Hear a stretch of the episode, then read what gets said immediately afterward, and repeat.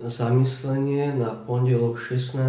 týždňa v cezročnom období. Čítanie zo svätého Evanielia podľa Matúša. Niektorí zákonníci a farizei povedali Ježišovi Učiteľ, chceme vidieť nejaké znamenie od teba. On im povedal, zlé a cudzoložné pokolenie žiada znamenie, ale znamenie nedostane iba ak znamenie proroka Jonáša lebo ako bol Jonáš tri dni a tri noci v bruchu veľkej ryby, tak bude syn človeka tri dni a tri noci v lone zeme. Mužovia z Ninive vystúpia na súde proti tomuto pokoleniu a odsúdia ho, lebo oni sa kajali na Jonášovo kázanie. A tu je niekto väčší ako Jonáš.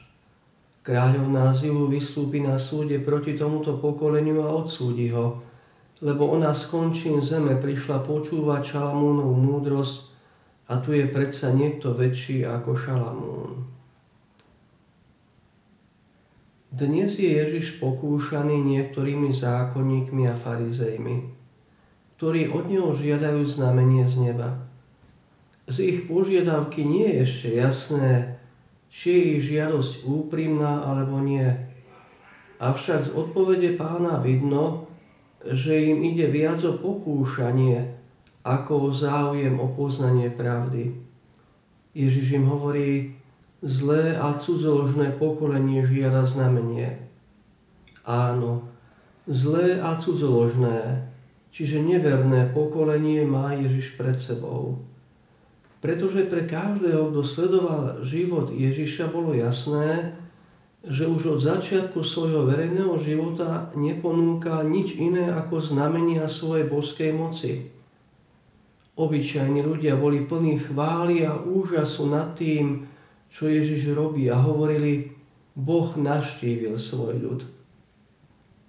Ale títo vodcovia, zaslepení vlastnými predsudkami, dokonca tvrdia, že Ježišovo učenie a jeho exorcizmy a uzdravenia sú dielom satana. Dostanú však Jonášovo znamenie, lebo ako bol Jonáš tri dni a tri noci v bruchu veľkej ryby, tak bude syn človeka tri dni a tri noci v lone zeme. Je to jasný odkaz na Ježišovo zmrtvý stanie, rozhodujúce znamenie jeho identity a moci.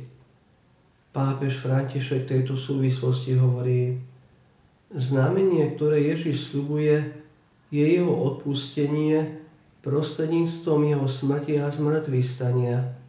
Je to teda jeho milosedenstvo. Práve Jonášovo znamenie je to, ktoré nám dáva dôveru, že sme spasení Kristovou krvou. Zmienka o Jonášovi vedie Ježiša aj k tomu, aby im pripomenul, že obyvatelia Níve po vypočutí Jonáša činili pokánie. A teda takto, aby aj oni, zákonníci a farizei, mali počúvať a príjmať Ježiša, ktorý je oveľa väčší, ako bol prorok Jonáš. Aj my ako veriaci máme tú čest poznať a počúvať Ježiša a patriť do jeho církvy.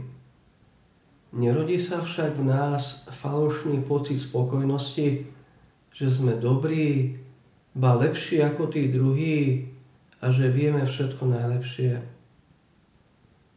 Môžem si položiť otázky. Poznanie pána má viesť k pokore, k pokániu a obráteniu.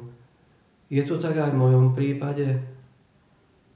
A neživím v sebe presvedčenie, že som lepší ako tí druhí a že len oni by sa mali zmeniť?